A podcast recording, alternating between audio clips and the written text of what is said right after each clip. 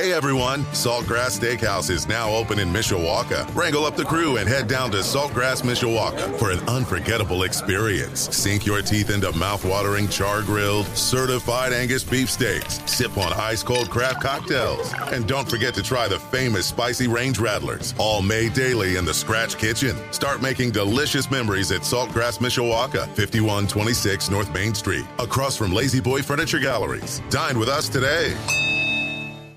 Sports Radio 960 WSBT. Good morning, I'm Jimmy Rosari. Georgia remains at the top of the AP Top 25 poll. Bulldogs captured all but one first place vote. Ohio State and Michigan flip flopped the second and third spots after the Buckeyes shut down Minnesota and the Wolverines hung on to beat Maryland. Washington is now number four after Florida State drops a spot to number five. Notre Dame is up three spots to number 17 after their shutdown of Wake Forest 45 to 7 on Saturday. The next set of college football playoff rankings comes out tomorrow night. By the way, you can hear Marcus Freeman's Monday press conference coming up at noon today, right here in your home for Fighting Irish Football, Sports Radio 960 WSBT. NBC and Notre Dame are extending their broadcast rights partnership through 2029, they both announced Saturday. Financial terms of the deal were not immediately disclosed, but some reports have Notre Dame getting $50 million annually from NBC in the deal. Notre Dame's current deal with NBC, scheduled to run through the 25 season, is believed to bring in about 25 million per year for the school.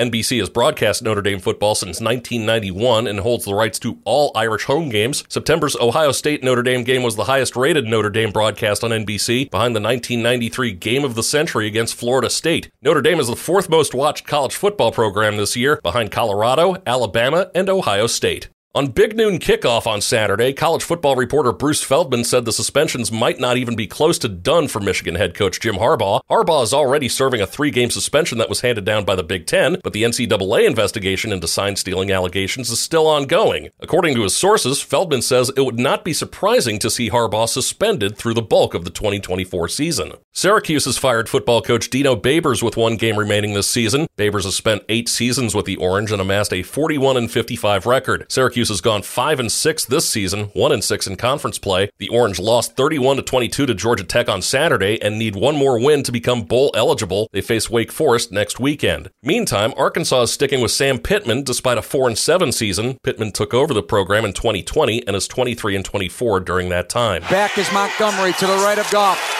Takes, gives to Montgomery, plunges into the middle of the end zone, standing up, and a triumphant spike of the football, surrounded by his Honolulu Blue teammates and the Lions have a one point lead with 29 seconds to go. Audio from the Chicago Bears radio network. Chicago let a 12 point lead with three minutes left slip away as the Lions came back to beat the Bears 31 to 26. Former Bears running back David Montgomery punching in the winning score for Detroit with 29 seconds left. The NFC North leading Lions overcame four turnovers, including a season high three interceptions by quarterback Jared Goff. The Bears' Justin Fields threw for 169 yards and a touchdown and ran for another 104 yards in his first game back in a month after a right thumb injury. The Lions host Green Bay on Thanksgiving, while the Bears play at Minnesota next Monday night. Here's the snap. Wilson back to pass. Wilson under pressure. Steps up, throws back in the end zone. It is caught. Touchdown Denver.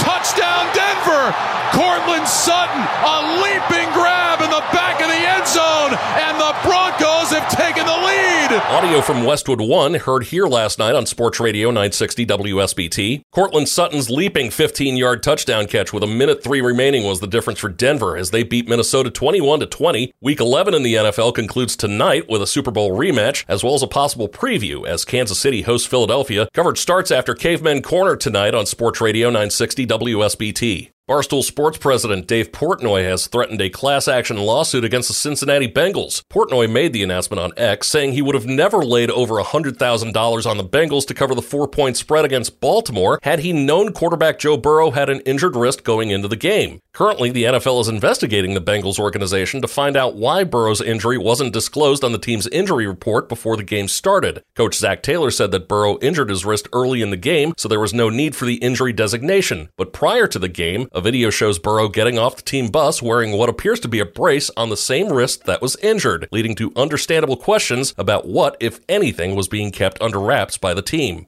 Right-hander Aaron Nola and the Philadelphia Phillies agreed to a seven-year contract on Sunday. The club didn't announce the deal's value, but sources told ESPN it's worth $172 million. The 30-year-old Nola has spent all 10 years of his career with the Phillies, who took him with the seventh pick in the 2014 draft. In his career, Nola is 90 and 71 with a 372 ERA, over 1,422 innings. He struck out 1,582, walked 371, and allowed 169 home runs. The overall number two Fighting Irishmen soccer team turned in a complete performance, posting a 2 0 win over Kentucky to advance the NCAA championship round of 16. Notre Dame will play Western Michigan on either Saturday or Sunday at Alumni Stadium with a start time to be announced. The winner will advance the NCAA quarterfinals. Paolo Banchero scored 24 points as the visiting Orlando Magic routed the Indiana Pacers 128 to 116 on Sunday. Magic led by as much as 40 in the second half before the Pacers rallied in the final minutes. The Toronto Raptors handed the Detroit Pistons their 11th straight loss, winning 142 to 113. In college hoops, number 5 UConn pulled away in the second half for a 77-57 victory over Indiana on Sunday in the Empire Classic. In the NHL, Buffalo beat Chicago 3 to 2.